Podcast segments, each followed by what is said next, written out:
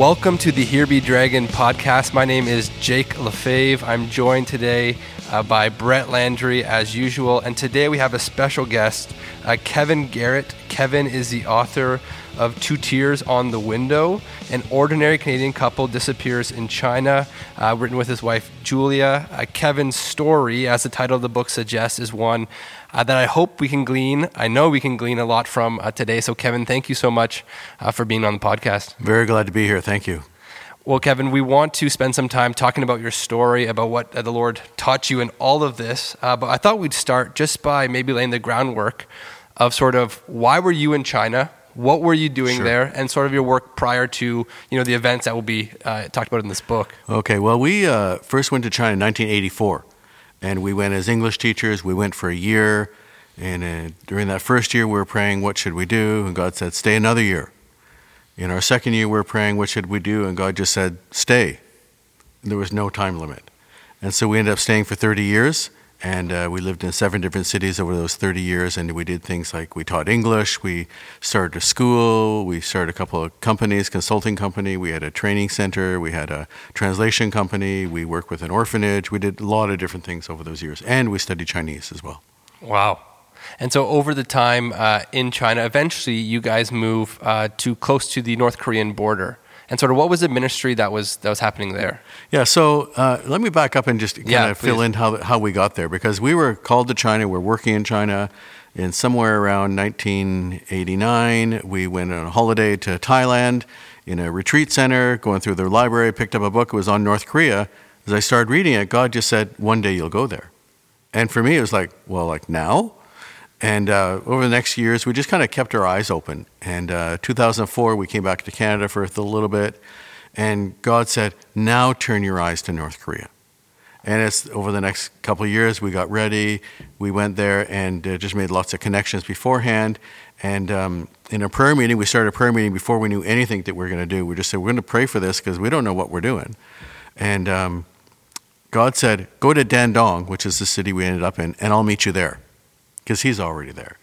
And uh, as a addendum, he kind of said, oh yeah, and start a coffee shop. Mm. And which was our, we liked that idea yeah. a lot. So uh, that's kind of how we ended up there. But we wanted to be able to move more into North Korea, to do aid work into North Korea, because it's very different in China and much more difficult.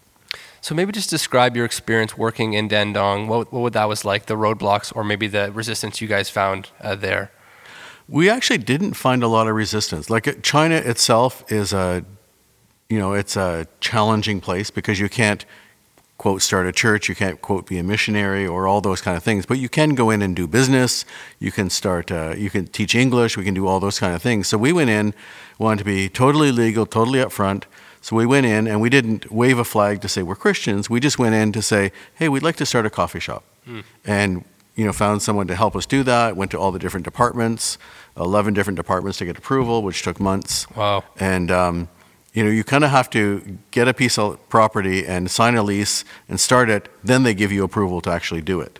So it's it's a, a funny situation. But uh, we did that. We didn't really have any roadblocks except the time it took. And um, we just made sure we, you know, once we started, we paid our taxes and all those kinds of things. And we were kind of, I felt like we were welcomed there. Mm. Mm-hmm. Wow. So you're there. And how long are you in Dandong for? Uh, we moved there in uh, the fall of two thousand seven, and uh, we were there working until two thousand fourteen, okay. uh, August. What's the connection between uh, like that, that sort of northeast Chinese border and North Korea? You know, it's a river. Yes. So there's a river. It's called the Yalu River. And um, Dandong is the main crossing into North Korea. It's the main bridge that goes there. It's not the only bridge, but it's the main trade route into North Korea. And that's been like that for years and years. And it's so, I mean, if you're so if you're from North Korea, and, or if you're from China, or if you're doing trade back and forth, that is the city where it's happening. That would be the main city, main southern mm-hmm. city. There's a couple more further up north, but they're much more remote and smaller. Okay. Mm-hmm.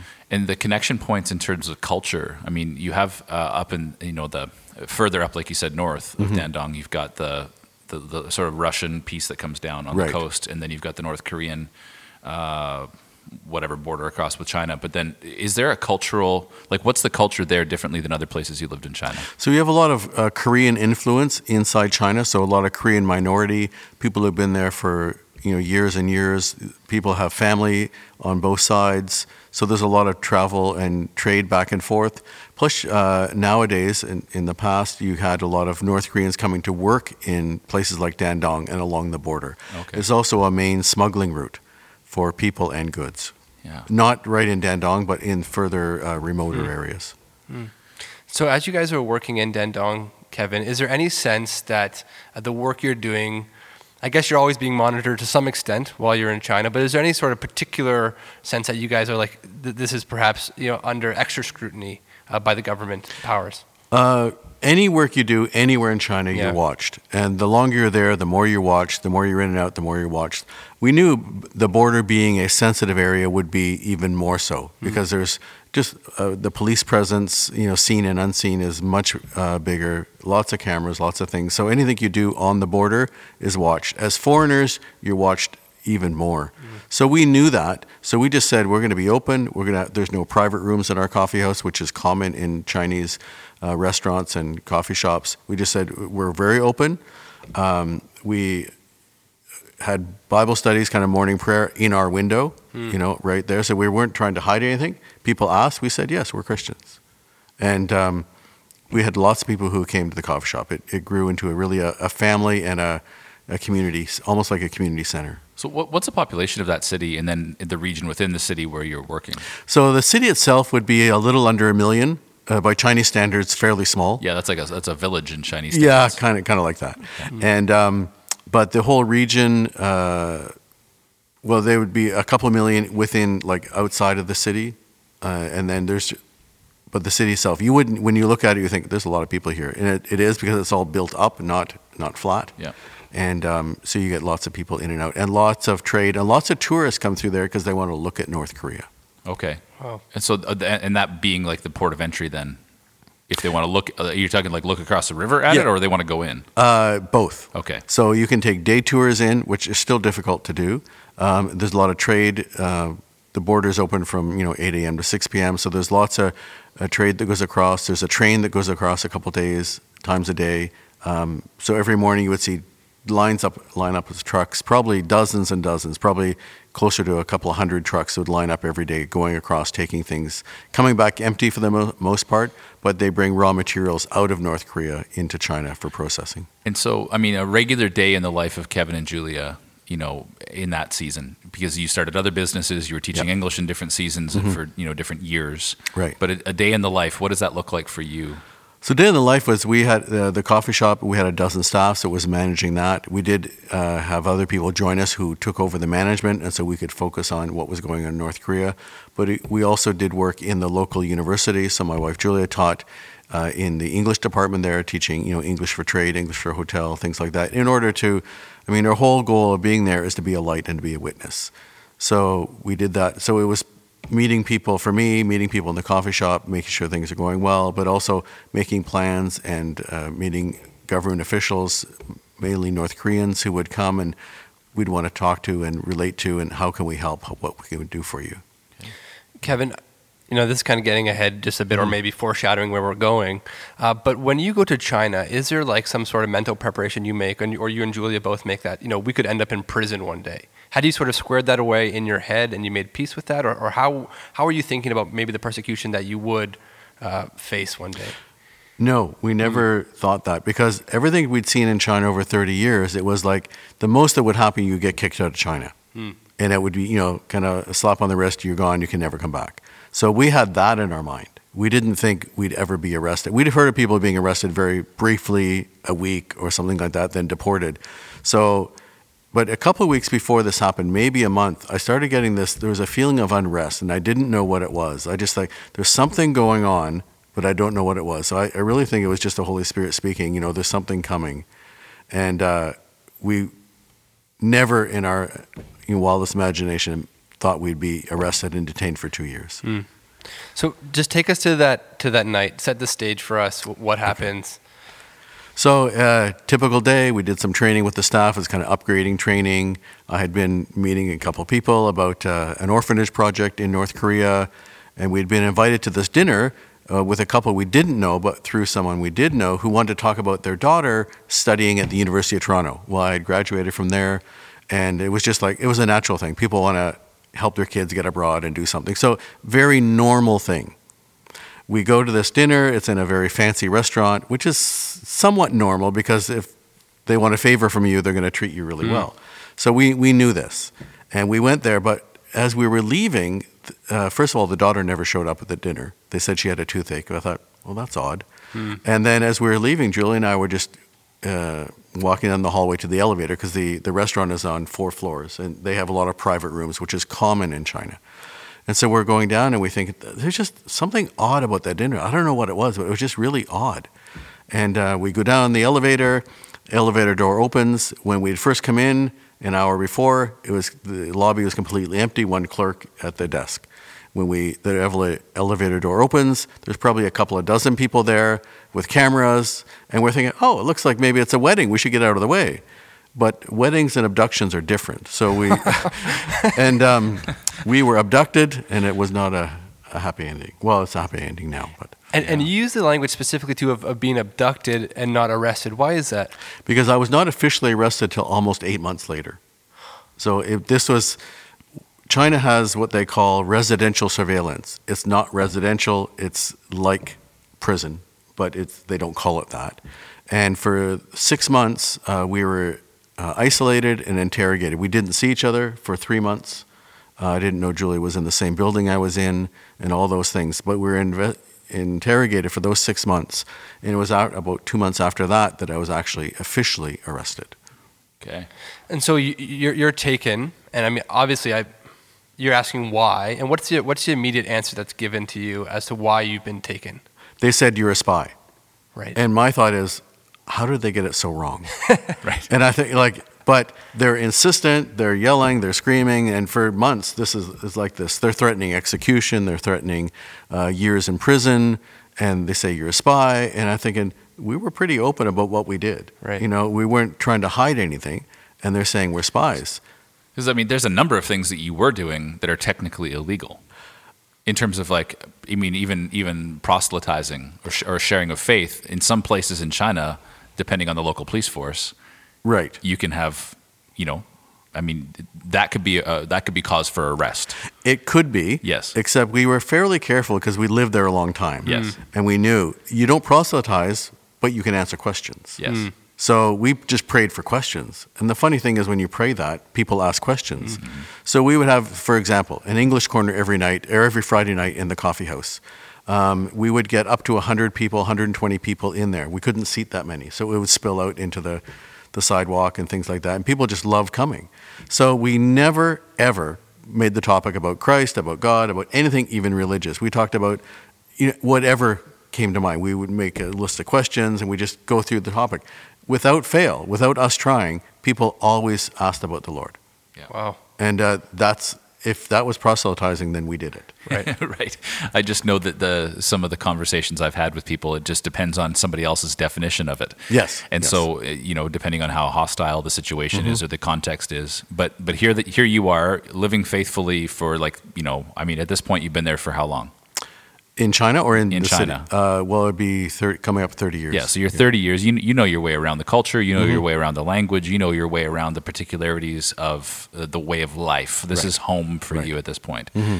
And you're now arrested or, or pardon me, abducted and put abducted. into residential uh, surveillance right. for spying. Mm-hmm. And you're saying, I don't have that connection. Yeah.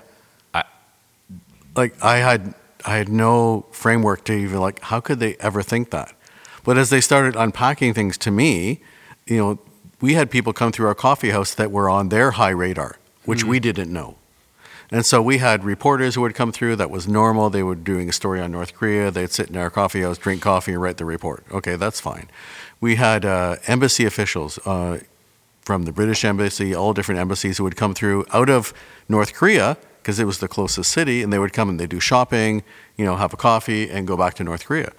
And... Um, But most of these people, we I would talk to them sometimes if I happened to be there. But it was nothing that I would ever think would cause us to be arrested or even talked to. They're just coming for coffee. But the authorities, the you know, investigators would say, why do you think they came to your house for your place for coffee? I said, well, probably because we had the best coffee in town. I mean, and that was true. Yeah. I, I felt anyways. Yes. And we had good food. We had good burgers and pizza and all that kind of stuff. You know, we, we were the only place in town that had things like that. So in my thinking, we, there was no reason to think that, yeah, right. that we were spies. So what is the official line given to people? Because I imagine you get abducted and people are like, well, where did Kevin and Julie go? Uh, what is the official line given to people who are waiting for you, who are wondering where you are? What are they told, or if anything? Well, the uh, Canadian embassy was told right away, like within probably the next morning. So mm-hmm. we were we were abducted, you know, seven, eight o'clock at night on a Monday, August fourth, twenty fourteen. And uh, they were told fairly soon. I don't know exactly, but it would probably be in the next morning. And then it, they put it in the Chinese news right away. So then, you know, mm. people wa- monitor that. They see that. Uh, my son, who was in town, my youngest son, he didn't know till the later that night or the next morning that we were abducted. Uh, oh. But he learned it from friends who were watching the news. Really? Like friends at friends in Canada, or in friends, China, friends in China who mm-hmm. were watching the news. And yes. It's on the news. It's on the news that that we, you know, China has uh, arrested. They say it arrested, or yeah. they never say abducted. Uh, you know, two Canadian spies. Yes. And, you know, it happened to be us. And your son's going, my parents are spies. Yeah. He says, no. yeah. I mean, yeah, he my knew. Dad's not that cool. Yeah. Yeah. yeah. yeah I had no shoe phone or anything. yeah. But, um, yeah. yeah. And so the next little while, next couple of days for sure, the Canadian embassy is trying to scramble around what's going on. Who are we? I mean, we'd registered with them always, so they knew where we were, things like that. But uh, they still have to investigate who really are we? Could we be spies? You so, know. So I mean, what what are the? So yeah, could, you could have been. You could have been. There needs to be investigation. Yeah. What, mm-hmm. What's the first week in detainment look like then? Horrible, mm-hmm. uh, because um, they're out, they're you know shooting questions at you for at least six hours a day. Mm-hmm. Uh, you're a spy, and it, this goes on for six months. And uh, you're isolated. You can't talk to anyone. There's no phone call. There's um, you're in a remote compound. You're not even in the city. Uh, no one knew where we were. Uh, I knew where we were because I watched as they took us out that night. But um, the Canadian embassy didn't know. Our family didn't know. And the first contact we had was two days later when we requested to see the embassy, and they sent an official for a thirty-minute visit. And uh, They they didn't know what was going on because it wasn't revealed by the Chinese yet. Wow. And so, uh, you're separated from Julia at this point? Yes. Yeah. So um, I alluded to before, we were in the same building, but we didn't know each other was in the building because they kept us separate. Okay. And they kept us uh, in a room. Um, I was in one room for six months. There was a, the only time I went out was for an embassy visit or to use the washroom down the hall. And otherwise, I slept and ate and was interrogated in that room. There was a, a bed, a couple desks, a few chairs, and that's it. And cameras on the wall. And did you have any personal belongings with you, like a Bible or like what were you allowed to take with you? If um, anything?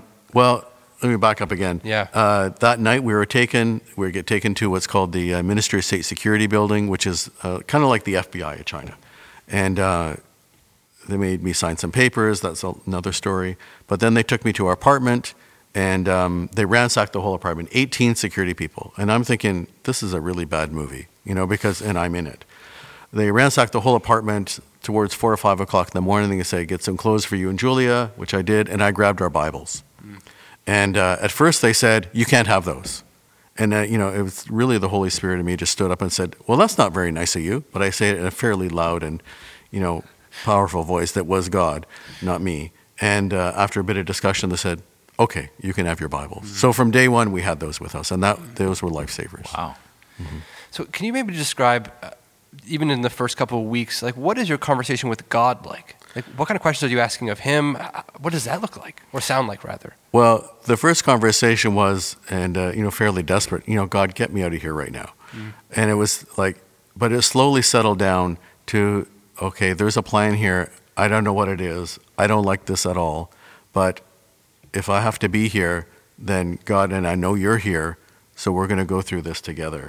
But you've, uh, I have no strength to do this on my own. Yeah. And so over those next weeks and months and then into two years, it was calling out to God uh, every day, multiple, multiple times a day, mm-hmm. and say, God, I can't do this. And God strengthening me to do it. So you're you've been detained for six months of this six-hour-a-day questioning. Yes. What happens after that? So after six months, legally in China, they can only keep you for six months without charging you. And so uh, I was moved to a prison, uh, official prison, nine hundred people in the prison. And Julia was put on uh, officially house arrest, which meant she had many, many restrictions. And there's no, not a freedom as we would think of. And it, they called it bail pending trial, but it wasn't really bail, but it was certainly pending trial. Uh, I moved into a prison. There was fourteen inmates in my cell. And um, I'm sit, I just sit there for the next nineteen months, uh, never leaving the cell except for an embassy visit or uh, a couple times for uh, medical things. These embassy visits, what do those consist of? Uh, an embassy official coming, uh, we have thirty minutes. I can't bring any notes. I can't, I can do nothing. Whatever I want to say, I have to memorize. And they can, later on, they're able to pass letters and pictures to me, which, you know, the prison would go through, make sure they were okay, and then I could keep them or sometimes keep them. And then, uh, so it's thirty minutes of exchanging information. Uh, I'm still not knowing really why we're there, because charging us as me as a spy uh, was about something else that was happening actually in Canada at the time, not really to do with us. Mm. Oh, really? So it was a reaction to something else? It's a reaction. On. So um, about six weeks beforehand, before this, a guy named Su Bin was arrested here in Canada at the request of the U S government, and he was later extradited to the U S uh, on spying charges. Okay. And he actually pled guilty, and he, you know, was put in prison in the U S China took us just a few weeks later. China wanted to trade. Canada doesn't trade, and we're stuck in the middle. But I didn't know this for two years. So th- this strings on. I mean, so obviously, if that if that person is arrested here, extradited to the U S A, mm-hmm. conf- uh, you know, agrees with the charges that are presented against them, yeah. and is then imprisoned in the United States. Mm-hmm. But meanwhile, you're still languishing away in prison. Exactly. As yeah. the token who's going to be exchanged, except there's no exchange happening. There's no exchange. So in January twenty sixteen, he was extradited to the U S. And then, you know, I learned all this later that uh, our lawyer, an American lawyer named James Zimmerman, who couldn't represent me, or, but he could do a lot of behind-the-scenes work, uh, he said if uh, Su Bin is extradited, Kevin will be guilty. Mm. And that was exactly what happened. Okay. So it was a few months after that, three about three months after that, I actually went to trial. I had three days notice. I've been sitting there for months and months, not knowing anything. Um, I go to trial. My lawyer, Chinese lawyer at this point, says, well, we should hear something in two or three weeks. You know, you have to understand, in China, trials are fairly quick. They have a ninety-nine point nine percent accuracy rate, or conviction rate, I should say. And um, so I'm thinking, okay, two to three weeks. Probably more like four to six weeks. Uh, almost five months later, I'm still waiting. And then I'll just fill you in on this. The uh, September thirteenth comes along. Uh, as far as I know, it's just another day. I'm just waiting and sitting and asking God for help. And um, they take me out of my cell. They take me back to court. And I almost didn't go because, I, you know, what are they doing? Are they going through with the execution they promised? Or, you know, se- sentence me to, you know, years and years in jail, or what's going to happen? Take me to court. It's my verdict hearing. Uh, they read this eight-page document, pronounce me guilty, and then within hours, uh, less than a day and a half later, I was on a plane back to Canada. I was deported. Wow. So you'd been you'd been b- between the detainment center after the abduction plus prison. You're mm-hmm. nineteen months. Uh, no, altogether it was twenty-five months. So it was twenty, eleven, twenty-five yeah. months altogether. Two years, one month, eleven days, and a few hours. And then you get put on a plane. Yes. And I'm in absolute shock. Uh, so when I, I, they hold the plane for me. They put me, take me to the airport, which is three hours away from where we were. And um, I get on this plane. The last passenger on this plane, they're holding it just for me. All these, a dozen security people take me to the door of the plane, make me turn around, take a picture to say I was, I got on the plane. I get on there, and there's a, an embassy official and uh, my American lawyer who I'd never met before, and um, I was deported. But I was so in shock, I just, like, I, I couldn't even begin to relax until we were actually out of Chinese airspace, because mm-hmm. I didn't, there have been so many disappointments along the way, and I had to keep going back to God, say, God, you know, and I came, many times I came and said, I can't do this anymore. And I remember one in particular, I was, um, we had an outdoor area, which is the same size of the, of the cell. And it was so not very big. And uh, it was just empty. It was a cement pad, brick walls, and a cage on one side and on the roof. So it was yeah, our outdoor time. Supposed to be let out there twice a day for an hour or two. Never happened. Occasionally it happened. Uh, I went out there and I just, one of those days I was just feeling incredibly down and um, hanging onto the bars so no one would really see me. And I was just crying out to God and say, God, I can't do this anymore. Mm. And uh, looking down and in front of me, all of a sudden I see this bright yellow dandelion in the dirt and rubble and grayness and drabness that's there. And I just felt like, God, you just put that there for me because it wasn't there before. Mm. And that just changed the atmosphere. But God did things like that over and over and over again every day and every time I asked. Wow. Mm. Mm-hmm. Kevin, so we we've we kind of jumped ahead to to, yeah. to leaving uh, China on the plane, which praise God. Yeah. Let's jump ahead there every day of the week. Um, but maybe go back, talk about the the prison experience in yeah. terms of, I mean, having your Bible there. Mm-hmm. Obviously, much of the New Testament we read, Paul's writing from prison, uh, John's writing from exile on Patmos. Right. Um, like, was there any sense of like like these people are speaking my language, or like there's like some sort of collegiality with the biblical authors when you were reading it? Like how did how did that experience work? It was incredibly comforting. Hmm. Um, but you read things like, well, Paul got you know food delivered in prison, and I'm right. thinking, well, he had a he had perks I didn't have. But um, it was incredibly comforting. Like I see it in a whole new light now. You know those types of things that this is the no, in, in one sense the normal Christian life. Right, it's a normal New Testament life for sure, and uh, I was able to have books in prison. So the embassy every month would bring, you know, a dozen books or whatever. So I read a lot of books. Some were about prison, some were about other things. You know, one of the first books I read was called "If I Perish." I don't know how I ended up getting that book, wow. but it was uh, it was it was comforting. But not. So it wasn't like you're putting in an order for books that you no. wanted that would just really sustain your soul while you were there. You, no. were, you were getting whatever the embassy brought you. Yeah, and it came through pastors, through friends, through my wife, through many people who just gave books, had to get them to the embassy in Beijing. Beijing had to bring it to Dandong, and then we had to exchange books. So twelve or fourteen books a month I would get, um, sometimes some newspapers with that, Chinese newspapers, not uh, Canadian. And... Um, I would read whatever I had, and usually I'd read it two or three times because I, I had nothing but time mm. in prison. And it was, uh, in in some ways, and this may sound odd, but I missed that time mm-hmm. because I had hours and hours every day to do nothing but read and worship and then wow. spend time with the rest of the inmates in my cell. Wow. Do you know what's going on with your family then? Like, are you getting updates in your thirty-minute meetings with the embassy where they're saying, hey, uh, Julia's good, the kids are good?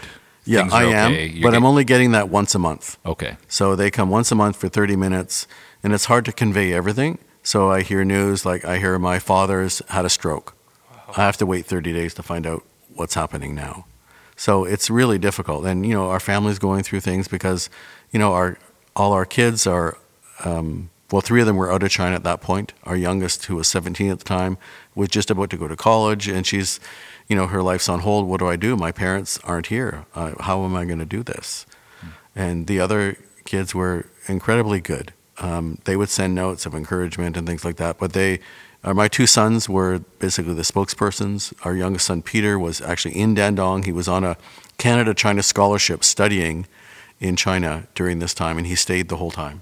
Oh. And then our oldest son, uh, he has a company here in Vancouver. He became kind of the spokesman to the media okay. for people. So are are people here tracking with that story then? Like is this so oh, yeah. twenty fourteen? Yeah. twenty fourteen, uh, it's in the news. It's frequently in the news. And uh, if you look up our names, you'll find sure. lots and lots of stories. Something that we found out later was that Wired Magazine did a really good article on the backstory of all this, that many things that we didn't know. So it was about a year and a half ago or so. If you look that up, that's a really good place to start. Wired Magazine and our name, and you'll find a, a good backstory.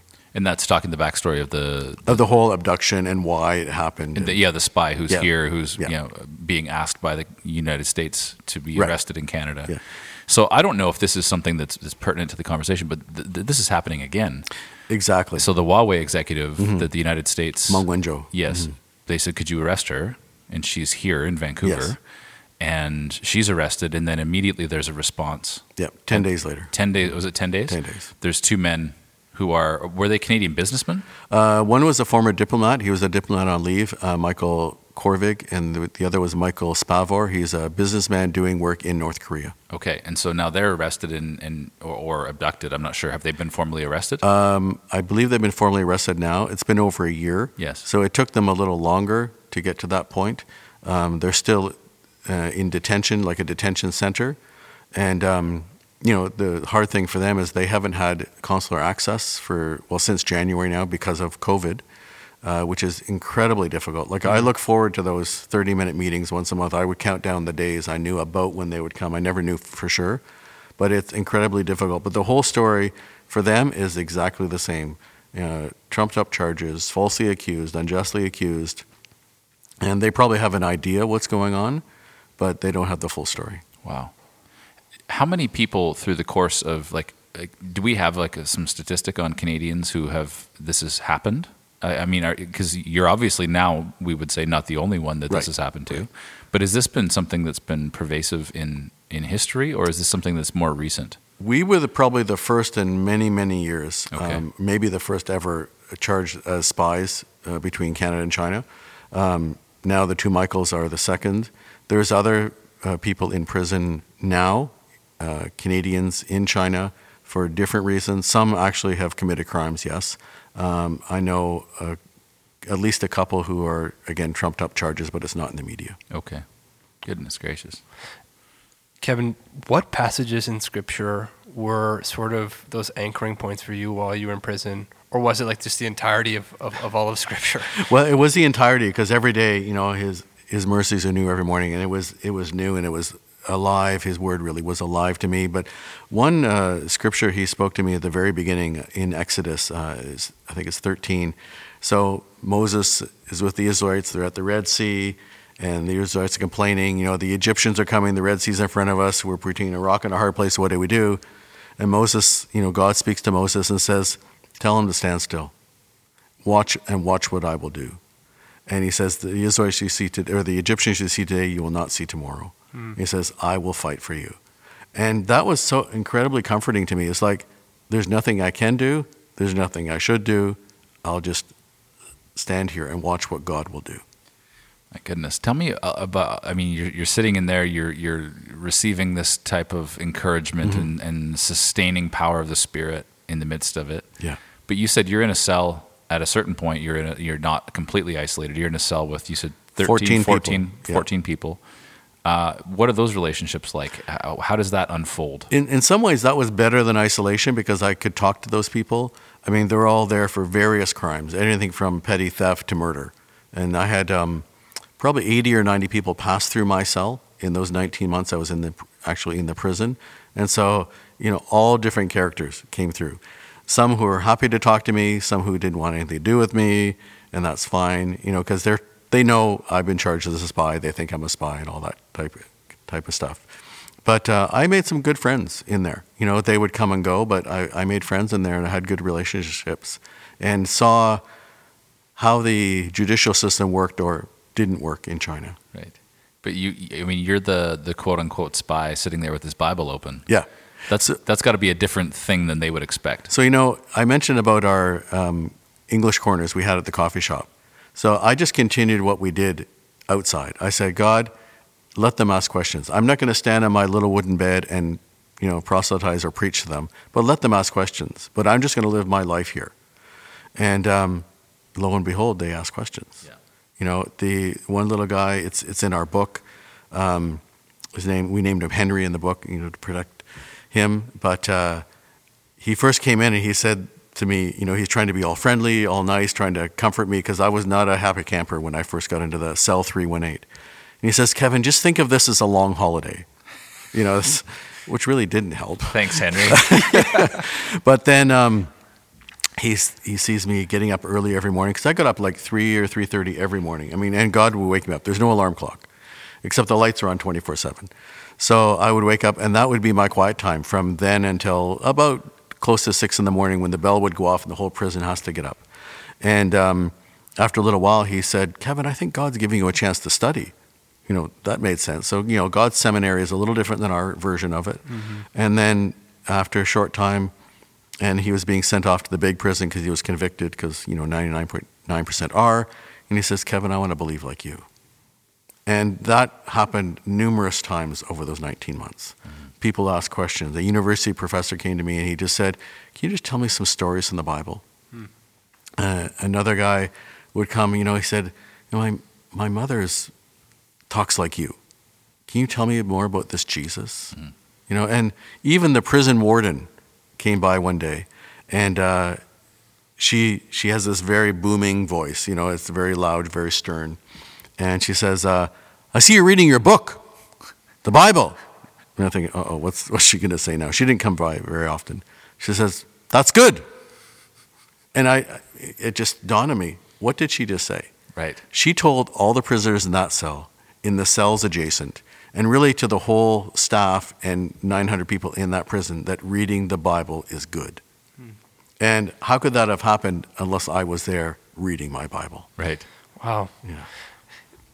Kevin, we're obviously just not spiritual beings, we're physical beings. And you yeah. mentioned uh, I think previously that you had some medical issues. Like, how are you doing physically? Terrible, terrible. I mean, first of all, you have to understand there's incredible pressure and tension on you living under those kind of circumstances. You you know no idea what's going to go on. They threaten you with execution. That plays on your mind. Mm-hmm.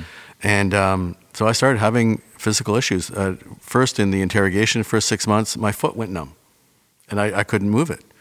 And it turns out, because I was crossing my legs too much during the interrogation, that apparently I damaged some nerves in the back of my knee. So that takes three months to get better. And it's actually, today, it still bothers me to some extent. Uh, I had appendicitis. They said, oh, we don't want to do surgery because it's dangerous. Oh. Yeah, and I saw results of surgery in prison. I, I understood danger. Um, I had heart issues. I had. So, so, so hang on, did appendicitis, did they treat it? They treated it with uh, two weeks of I V antibiotics. Oh my goodness. Yeah. So it didn't burst, obviously. No. Or you wouldn't be here. Exactly. Oh. Exactly. So I had that. I had heart issues. They couldn't control my blood pressure. Uh, and they didn't tell me all this. I kind of picked up on it because they would come and take my blood pressure and check on me every day. So I was actually put in the medical wing. So when I say there's fourteen in my cell, that was better than the average cell, which had twenty-eight, exact same size. So wow. I, um, you know, my blood pressure, they couldn't control. My heart rate, they couldn't control. And I, part of it is, and I'm just living under incredible pressure and tension. And let me fast forward the story to when I get out and get deported. I get, I go see a doctor, a specialist, because there's serious issues. And the doctor was really wise. She just said to me, Um, we're going to do some tests. We're going to do all this kind of stuff. And she waited a few weeks and came back with the results. And she said, you know, whatever was there isn't there anymore. Yeah. And, you know, God just brought healing. Well, and you got to think that the environment you're in yes. is causing the, the, the, the intense mm-hmm. pressure and yes. stress mm-hmm. is, you know, I mean, manifesting physically in your yeah. body. I yeah. mean, obviously appendicitis mm-hmm. is one thing, but heart rate, heart, you know, blood mm-hmm. pressure, all of that, those are consequences of the situation yeah. you're in, not just your health. Exactly. And I had, you know, serious back issues too, because you're sleeping basically on a wooden board for months at a time, years at a time. Yeah. Mm-hmm. And, wow. and I mean, uh, dietary stuff, like what are you getting in terms of food? Well, uh, interesting thing, in prison, you have to buy your food. You know, so there's, you know, our prisons are quite different than that. And so I did figure out that twenty-eight point four percent of the time, there's no food to buy. And then part of the other time when there is food to buy, you don't want to buy it because it just looks awful. And, you know, I would go by the other cellmates. They would look and say, oh, no, not buying that today. And uh, I would say, okay, I'm not either because it doesn't look good.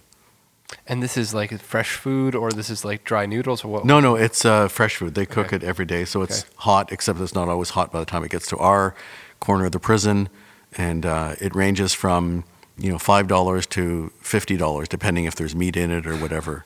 And so, and you have to pay for this. And so money has to come from outside the prison onto an account that is yours so you can pay for your food to live in prison. But you also, if you want a toothbrush, you have to buy that. You want toilet paper, you have to buy that. You want water to drink, you have to buy that too. So how is that account being funded? Uh, through, surprisingly and amazingly, through uh, some house churches that we knew, through people who would send money to my wife, who would put it onto her account, or through the embassy, and uh, just amazing ways. And it would cost uh, five to six hundred dollars a month to live in prison. That's what an, what an, I mean, salt in the wound. Yeah. Of, yeah. of I, I didn't know that. That's just wild. But prisons in China are uh, to make a profit or minimum break even. Right. Mm-hmm. There's there's other places in the world where it's like that too. Yes. Yes. So, yeah. With with no further comment from me. Okay. uh, th- at this time though, uh, is Julia? She's in house uh, under house arrest. Is she in Dandong? She's in Dandong, and she stays there until um, uh, about three weeks before I'm deported. And no one knew knew I was going to be deported, uh, least of all me or the Canadian Embassy. And so they tell her, "Go home, make some money. Kevin's going to be in prison a long time." And obviously, I need money to live in prison. So she goes back, and then September thirteenth happens. I get, and then you know, thirty-six hours later, I'm deported. And um, they had promised her that you know, when I actually go to trial or go to the verdict to hear the verdict, that she could be there. But there was no time for that. It happened very, very suddenly. And uh, her experience then during your incarceration. Is the idea that um, I mean, she, so you're you're pending trial the whole time, so she's also right. living with the unknown of what's going on. Right. She's only getting uh, embassy updates once a month from right. your thirty-minute interactions right. with them. Right. Is she then continuing to run the business? Is she no? The the moment we were taken, they shut the business. So down. Everything seized. Everything is seized. They seized all our assets, all our money, everything, anything electronic, uh, which we didn't get back. Yeah. And um, she has to live there again. She has no money to survive either. So it's the same thing, you know, miraculously God provided. Her sister was able to come over and bring money. You know, there's things like that that happened. Um, and there she's being watched too. She's not free. There's uh, two or three officers sitting outside our apartment where she was able to go back to who watch her from morning till night. Yeah. And uh, if she goes to the market, they go to the market. She goes anywhere, and she had to get permission to go anywhere. Okay, so she's saying, can I get permission to go get some groceries? And exactly. they say yes or no, and then they accompany her exactly. wherever she goes. Exactly. And the I'm, I'm just trying to get a picture in my mind of the, the, the fullness of what that experience looks like, because you said your seventeen-year-old daughter is there as well. So uh, our youngest son was there. Youngest he was son. twenty-one at the time. Our youngest daughter had just gone back to Canada just before okay. we were taken. Okay, so she was here. Right. Uh, in in, uh, I'm guessing uh, she ended up in Edmonton. Okay. Uh, she was the summer was spent with a, a cousin in Calgary in preparation for going to college. Uh, our other daughter was in Edmonton at the time, and our oldest son was in Vancouver. Okay, and I'm I'm just you said that you know some of the provision that God uh, brought to the situation was coming through some of the house churches that you were in relationship yes. with. That's in Dandong, or is that mm-hmm. from all over the country? Uh, mostly in Dandong, because it was difficult, and they had to be very. Quietly, carefully done. Julia would wake up one morning, there's some money s- stuffed under her door. People would come in the middle of the night and put it under the door. Yeah. You know, things like that. And the, the people that, like, so you're probably, I'm guessing, part of a worshiping community while you're there. Yeah, we were careful. We didn't attend a Chinese church there. Uh, we would sometimes go to the government church, but even that, that was rare. But we had our our team, our group of people would meet together because we were, again, careful what we could, knew what we could and couldn't do. How big was your team at the time? Uh, about eight or nine people at the time. Mm-hmm. Mm-hmm. So like some of the quieter house churches that are there anyways. Yes, it's yes. basically you have your own, but not in name. You've got your own group who are gathered together, studying the scriptures, worshiping, praying. Yes, every week and, you know, yeah. and during the week as well. Yeah. And um, just a funny story, if we go back a few years, you know, we were spending a bit of time in Canada, we go to church, we come back, and our daughter says, so when are we going to church? And she's thinking our living room church is church, not these what we have here now. Right. And so it's just kind of funny our, how our kids adjusted or didn't. Right. So you go to the, the corporate worship gathering on a Sunday morning, and she doesn't think that's... She doesn't think that's church. Right. She's going, hang on a second. Well, we just went to that thing, but... Yeah, yeah. What, what was that again? My goodness. I mean, it, it really is what you're formed in. Yeah, exactly. Yeah. You know, it's, it's mm. beautiful. So fast forward, you get on the plane, if we can go there. Yeah. Kevin, you get on the plane... Sit down. Do you kind of breathe a sigh of relief? I mean, to to, understood, like, to make a massive understatement yes. as you leave, you know, Chinese airspace. Yeah. Do you also like, and this might be totally off base, but do you also like order a scotch or something, or like, is there like, like, like what happens? Like, I mean, what is your visceral response in that moment? Well, the stewardess came by offering coffee. Yeah. And you've got to understand, I hadn't had a good coffee, and we ran a coffee shop okay. uh, for two years. So I'm thinking. I think I'd like a coffee. yeah, I, I've and, never had a good coffee on an airplane. I'll say that well, right to begin with. But I, I suppose better than the, what you had had. Uh, exactly. Okay. Okay. And okay, uh, okay. so five cups later, I think I, th- I think I better stop. Wow. So, and it was, and then the plane was on its way to Tokyo, then on to Vancouver. And um, they took me into the lounge because they make arrangements for that. And they said, oh, you can have a shower. And I'm thinking, and I get in to sh- have a shower because it's been a while. And I'm thinking, this is the first shower I've had on my own in wow. two years. Yeah. Because in prison, uh, the bathroom was glass-walled.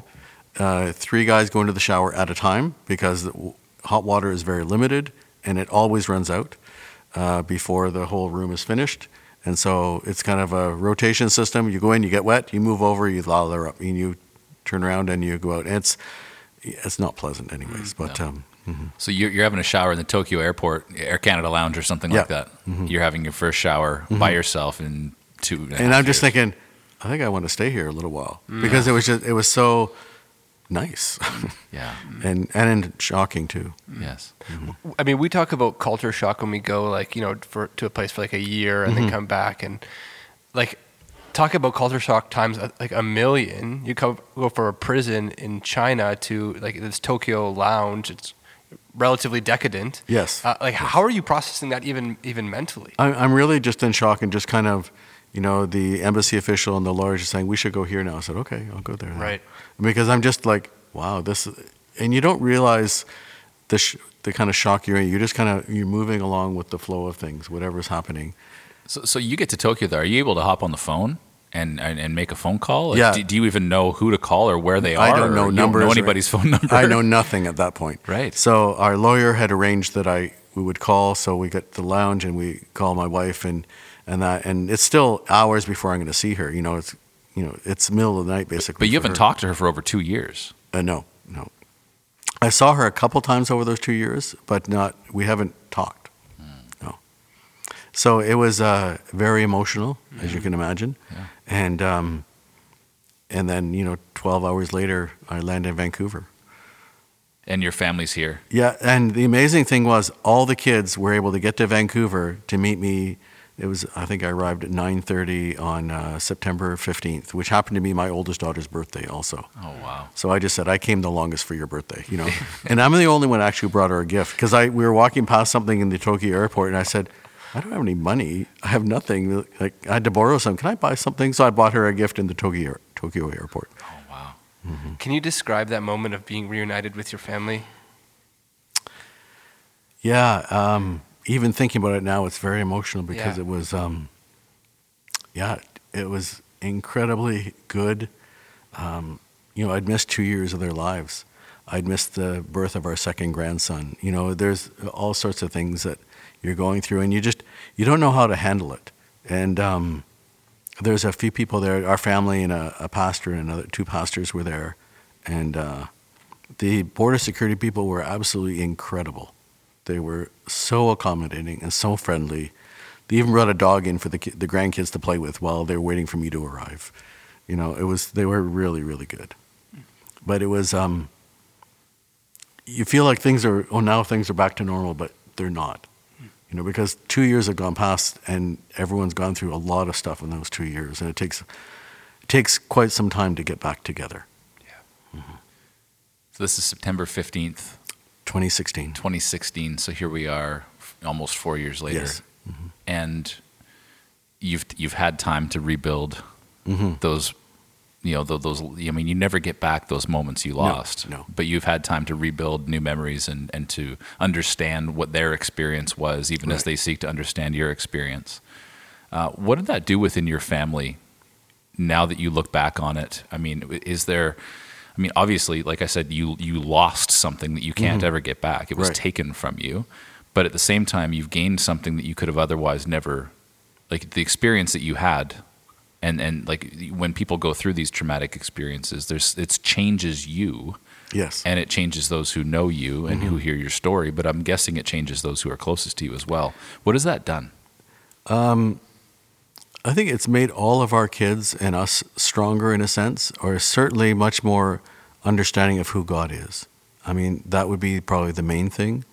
Um, you know, we, we're going through this COVID season right now, right?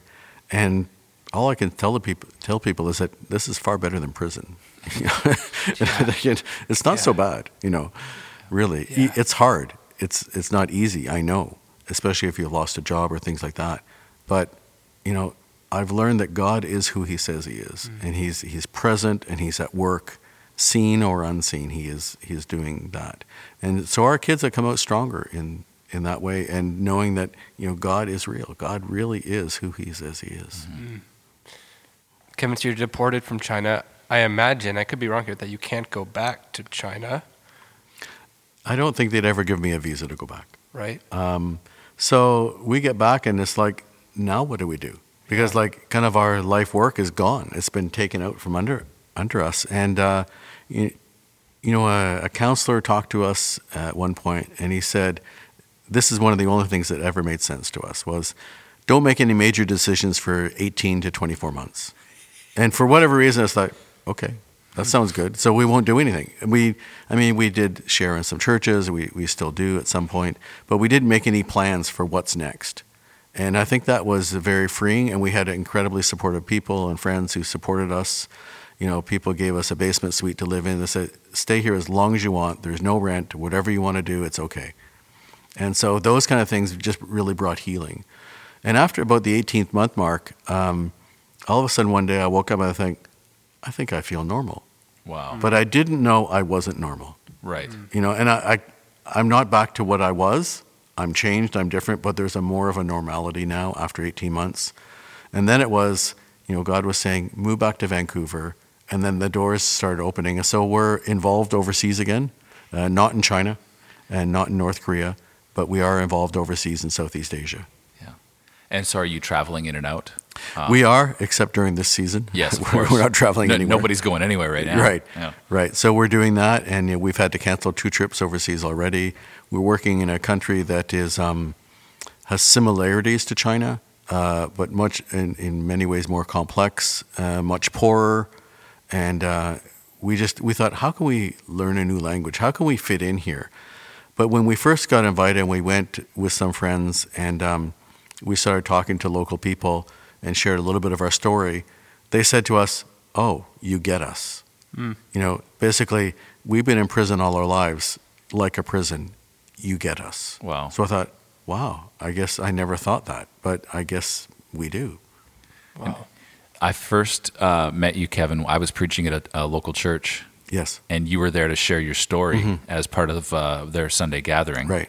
And so you share the story, and I'm supposed to get up and preach after. So you can you, you can imagine, I've like I've got a sermon ready to go, and yeah. I'm sitting on the front row going, and they didn't tell me that, that you, were, you were coming as a guest, and so I'm sitting there, and I'm listening to you tell the story, and I'm thinking, uh, why isn't that guy preaching? Yeah, exactly. I'm, I'm going, I'm going like, let's maybe, you know, so I'm, I'm in my head, you, you probably have had this experience, yeah. right, where you're rethinking everything mm-hmm. in the moment of what you have to do immediately. Right. And I'm going, okay, how am I going to preach this sermon following this story?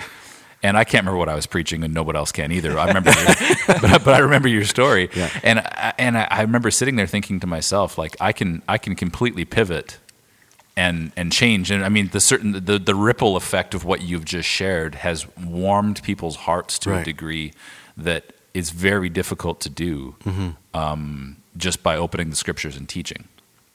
And we open the scriptures and teach every single Sunday, mm-hmm. but there's right. something going on when mm-hmm. you hear something like this. And so, I mean, that was when we first met, and uh, and I, you know, I've been chasing you since to, to get you to come on the podcast and tell your story. And and uh, I just find it so compelling uh, to hear not just what you've been through, and, and I mean, you've given us a window into mm-hmm. the experience, which is so helpful, yeah, um, because it's it's so foreign to us uh, in in almost every conceivable way. Mm-hmm. So, you know, we, if we've been visiting people in prison, you know, I, I know what that's like here. It's different there. Right. If we if you've been a prisoner here, it's different there. If you've right like on literally every level, yes, um, mm-hmm. it's it's completely different.